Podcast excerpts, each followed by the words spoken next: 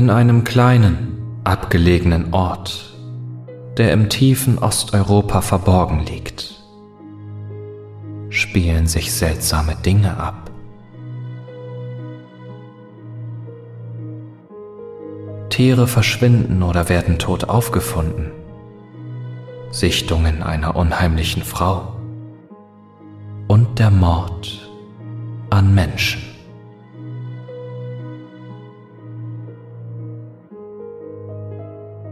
Eine unheilvolle Präsenz versetzt die Bewohner in Angst und Schrecken, während sie in den Schatten ihr dunkles Handwerk treibt.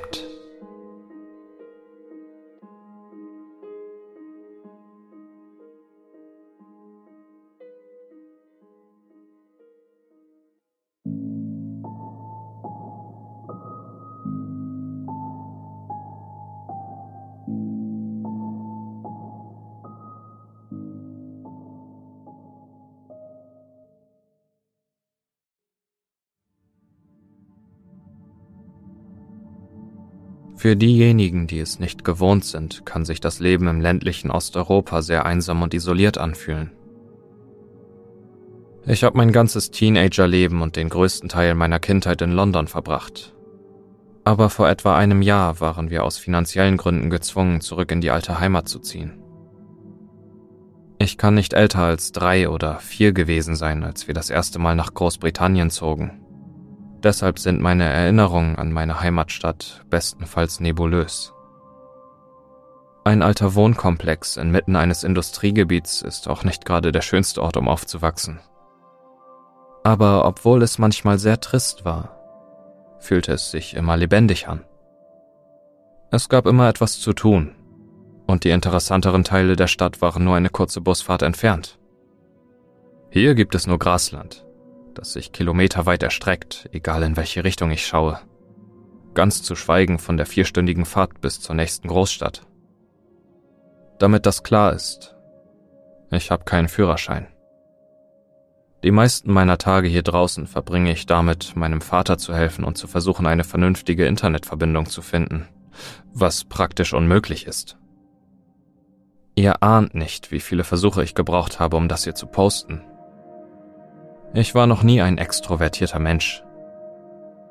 Aber wenn man niemanden hat, mit dem man reden oder eine Beziehung aufbauen kann, ist das sehr belastend. Die örtliche Bevölkerung besteht hauptsächlich aus Menschen jenseits der 60. Die letzte Familie mit einem Kind in meinem Alter ist anscheinend vor zehn Jahren weggezogen und ja, man versteht schon warum. Wie ihr wahrscheinlich schon erraten habt, war Langeweile nicht das Schlimmste, womit ich zu kämpfen hatte. Nicht einmal annähernd. Ich weiß noch, wie ich sie zum ersten Mal gesehen habe. Damals war es technisch gesehen noch Sommer. Also waren die Abende erträglich, wenn auch nicht gerade warm. Mein Vater und ich machten einen Spaziergang entlang der unbefestigten Straße, die das Dorf mit der nächstgelegenen Autobahn verbindet. Er sagte, dass ich noch ein paar Jahre durchhalten müsse und dass wir wieder umziehen könnten, sobald wir ausreichend Geld gespart hätten.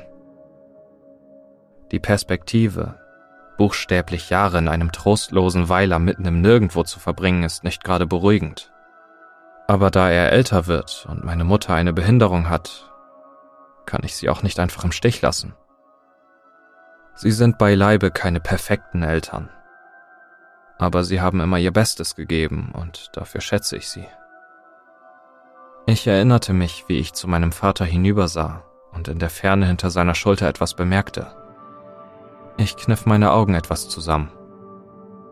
Die Dunkelheit war viel zu dicht, um sie ganz zu durchdringen. Aber ich konnte deutlich die Umrisse von jemandem erkennen, der inmitten des hohen Grases stand und es überragte. Es war eine Frau. Eine sehr große, schlachsige Frau. Ihre Proportionen waren nicht außergewöhnlich, aber sie wirkte einschüchternd. Vordergründig in Verbindung mit ihrer schrägen Haltung und der Tatsache, dass sie einfach nur dastand und sich wie eine Weide im Sturm bewegte. Dad warf ebenfalls einen Blick über seine Schulter, blickte dann aber verwirrt zu mir zurück. Was ist los? fragte er. Ich war so verblüfft von der Frage, dass ich nicht wusste, wie ich antworten sollte. Wie konnte er die riesige Frau übersehen, die mitten auf dem Feld hinter ihm stand? Ich beobachtete, wie sich die imposante Silhouette plötzlich senkte, als würde sie von der Erde selbst verschluckt werden, bevor sie ganz im Gras verschwand. Als ich endlich in Worte fassen konnte, was ich gesehen hatte, brach mein Vater unseren Spaziergang ab und wir liefen nach Hause.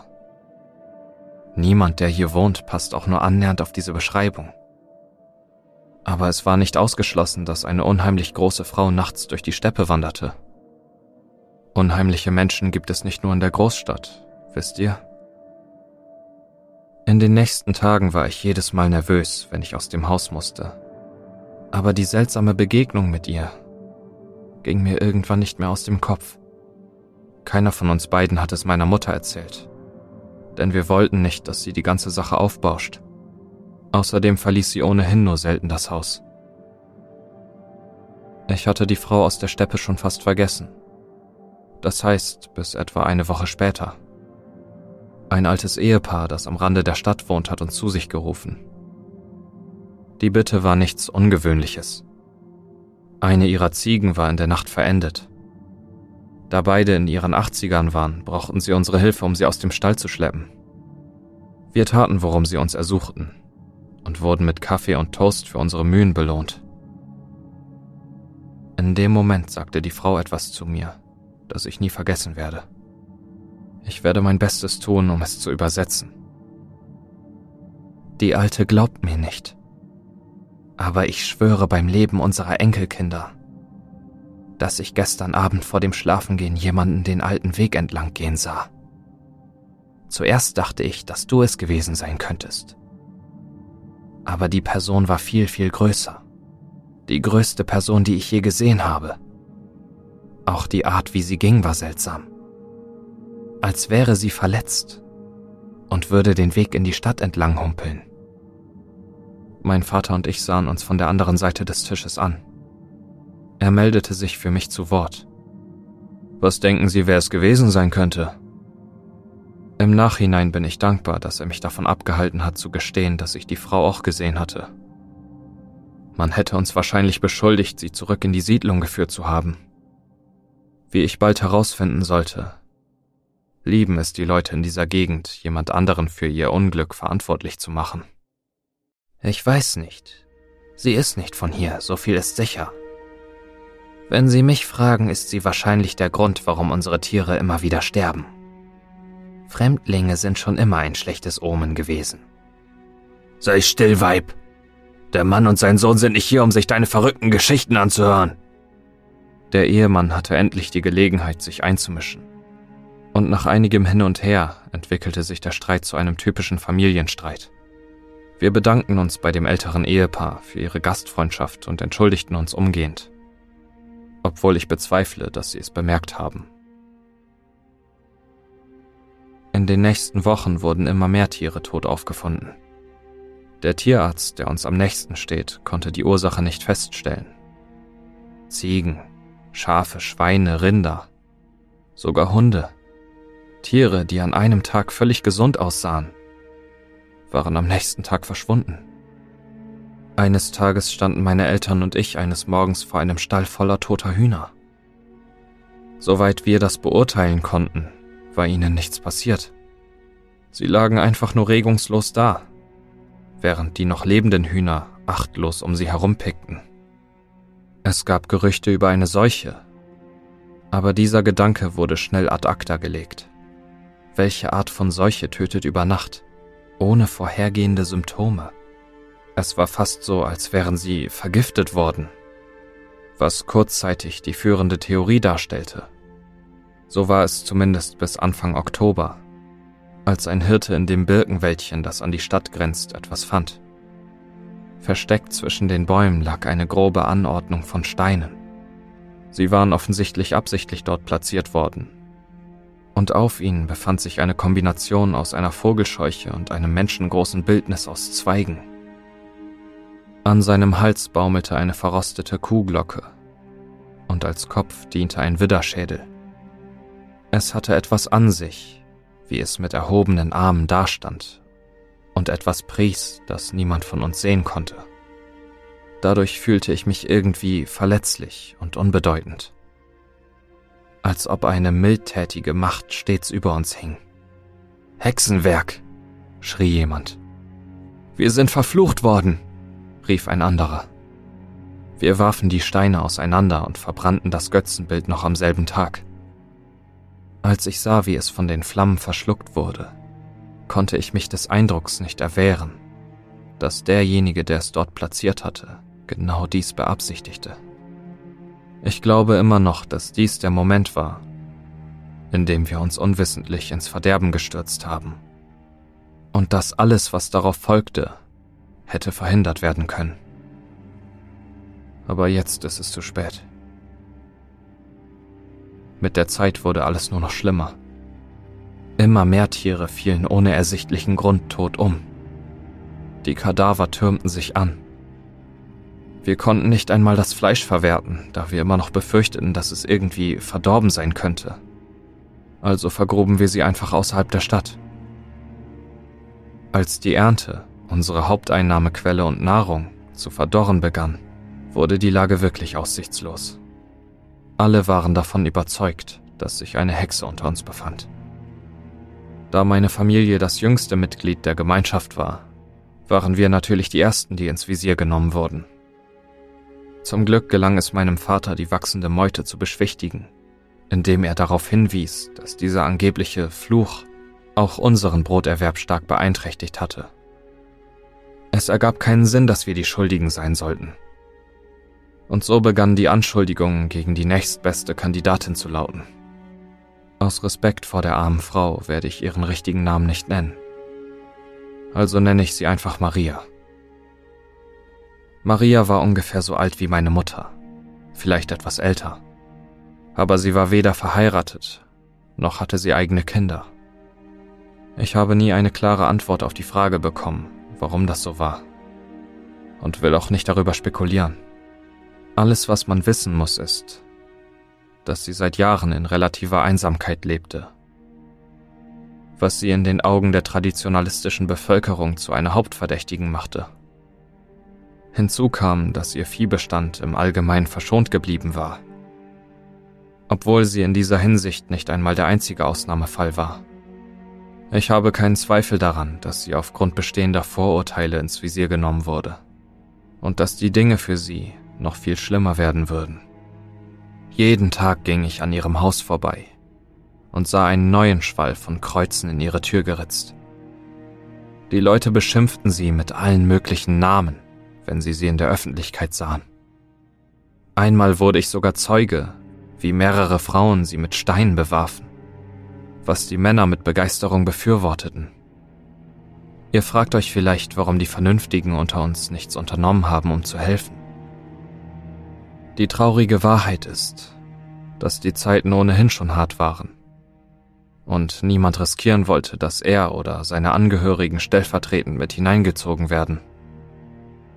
Außerdem hätte man viel Glück gehabt, wenn man die Behörden zum Eingreifen bewegen könnte. Nur ein Mord würde einen Beamten dazu bewegen, hierher zu kommen. Zufälligerweise war aber genau das nötig. Seit dem Tag, an dem ich sie gefunden habe, ist die Zeit wie im Flug vergangen. Ich weiß noch, dass es in der Nacht zuvor geschneit hatte. Alles war mit einer frischen weißen Schicht bedeckt. Ich war wahrscheinlich auf dem Weg zu dem einzigen Gemischtwarenladen, den es hier gibt. Es war viel zu kalt für einen gemütlichen Spaziergang. Plötzlich hörte ich von irgendwo in der Nähe ein deutliches Bimmeln, das sich wie eine Kuhglocke anhörte. Als ich wie immer an Marias Gehöft vorbeikam, sah ich sie wie ein perverses Kunstwerk vor ihrer eigenen Haustür ausgestellt. Ihr halb entblößter Körper war an einen Zaunfall gefesselt und bis zur Unkenntlichkeit entstellt und geschwollen. Der Frost klebte an ihrem dunklen Haar, das im eisigen Wind flatterte und verdeckte die entstellten Gesichtszüge, die kaum noch an ein Gesicht erinnerten. Und da war sie. Dieselbe Glocke, die wir um den Hals des Götzen gefunden hatten. hing nun an ihrem Hals, befestigt an einem Seil und Stacheldraht, der vom Wind umhergewirbelt wurde. Zu diesem Zeitpunkt war ich so desensibilisiert, dass ich mich einfach umdrehte und nach Hause ging. Ich erzählte nicht einmal meinen Eltern davon. Irgendjemand rief schließlich die Polizei, aber es kam nichts dabei heraus. Es wurde ermittelt, Verdächtige wurden befragt. Aber letztendlich wurde die Sache unter den Teppich gekehrt. Maria hatte keine Verwandten oder Freunde, die bereit waren, der Sache weiter nachzugehen. Und so geriet die Sache bis Weihnachten einfach in Vergessenheit. Die Leute haben natürlich ihre Vermutungen, wer es getan haben könnte. Im Allgemeinen wird angenommen, dass es der Hirte mit Hilfe einiger seiner Saufkompanen war. Denn er war schon immer Marias größter Widersacher. Schon bevor diese Fluchsache stattfand. Ich glaube aber nicht, dass er es getan hat. Es gibt ein Detail, das ich absichtlich nicht erwähnt habe. Ich wollte zuerst die nachprüfbaren Fakten aus dem Weg räumen. Während der meisten Ereignisse, die ich beschrieben habe, hat mich die erwähnte große Frau fast jeden wachen Moment meines Lebens verfolgt. Am Anfang war ihre Anwesenheit sehr subtil, kaum spürbar und leicht zu übersehen. Vielleicht sah ich in der Ferne etwas, das sich bedrohlich bewegte, aber ich konnte es nicht genau erkennen. Vielleicht gab es einen langen Schatten, der sich nachts über den Flur erstreckte, aber niemand war da, der ihn warf. Nach der Entweihung des Ritualortes war jedoch jeglicher Anschein von Subtilität völlig verflogen. Ich sah sie fast überall, wo ich hinsah. In irgendeiner schummrigen Ecke. Eine schlachsige Gestalt mit blaugrauem Haar, die ein traditionelles weißes Kleid trug, das mehrere Größen zu klein war als würde es einem Kind gehören. Ihr Haar war fettig und spärlich, hielt sich kaum an ihrer Kopfhaut fest und ließ nur wenig von ihrem Gesicht erahnen. Gott, dieses verdammte Gesicht. Abgesehen von der ungesunden Färbung war es eigentlich vollkommen unauffällig. Aber die Art und Weise, wie sie dastand und mich mit diesem leeren Lächeln und den weiten glasigen Augen ansah, war einfach... Mir fällt offen gesagt kein Adjektiv ein, das genau beschreibt, wie abstoßend es war. Dad hat sie immer noch nicht gesehen. Ich glaube, meine Mutter sah sie. Aber sie wollte es nicht wahrhaben. Auch wenn die zerzauste Frau buchstäblich vor ihr stand und sie bedrohte. Als ich sie einmal darauf ansprach, merkte sie wohl, dass ich kurz vor einem Nervenzusammenbruch stand und sagte zu mir, Deine Großmutter hat immer erzählt, dass es hier draußen Dinge gibt, die gerne zuschauen, es aber hassen gesehen zu werden. Wenn du sie siehst, ist es am besten so zu tun, als ob du es nicht würdest. Das habe ich also getan. Mehr als zwei Monate tat ich so, als ob das grinsende Wesen, das von der anderen Seite des Raumes beobachtete, nicht da wäre. Als ob eine ausgemergelte Gestalt nicht das Erste wäre, was ich sehen würde, wenn ich durch die Tür trat. Ich würde nicht so weit gehen zu sagen, dass ich mich daran gewöhnt habe. Der Versuch, mit der Silhouette dieses Dings an der gegenüberliegenden Wand einzuschlafen, war nie einfach. Und man darf nicht vergessen, dass ich damit parallel zu allem anderen, was in der Stadt passierte, zu kämpfen hatte. Der Grund, warum ich euch das erzähle, obwohl ich es wahrscheinlich nicht tun sollte, ist, dass die große Frau nur ein paar Tage bevor ich über Marias Leiche stolperte, plötzlich nicht mehr im Haus auftauchte. Letzte Woche wurde ein weiterer Mord gemeldet. Die Frau des Ziegenhirten wurde in ähnlichem Zustand aufgefunden. Sie war direkt vor ihrem Haus an einen Baum gefesselt und hatte eine Kuhglocke um den Hals hängen. Ich habe das Gefühl, dass sie nicht die letzte sein wird. Fassen wir also zusammen, ja? Ich bin ein Teenager, der mitten im Nirgendwo mit einer mörderischen Geisterschlampe gefangen ist Und die vielleicht, vielleicht auch nicht mit dem Fluch zu tun hat, der unsere Lebensgrundlage allmählich dezimiert. Ich habe weitestgehend keinen Zugang zur Außenwelt. Und die Polizei hat keine Lust, uns zu helfen.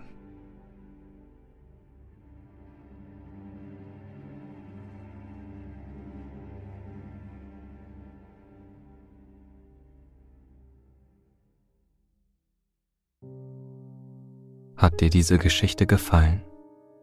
Dann lass doch eine positive Bewertung und einen Kommentar da.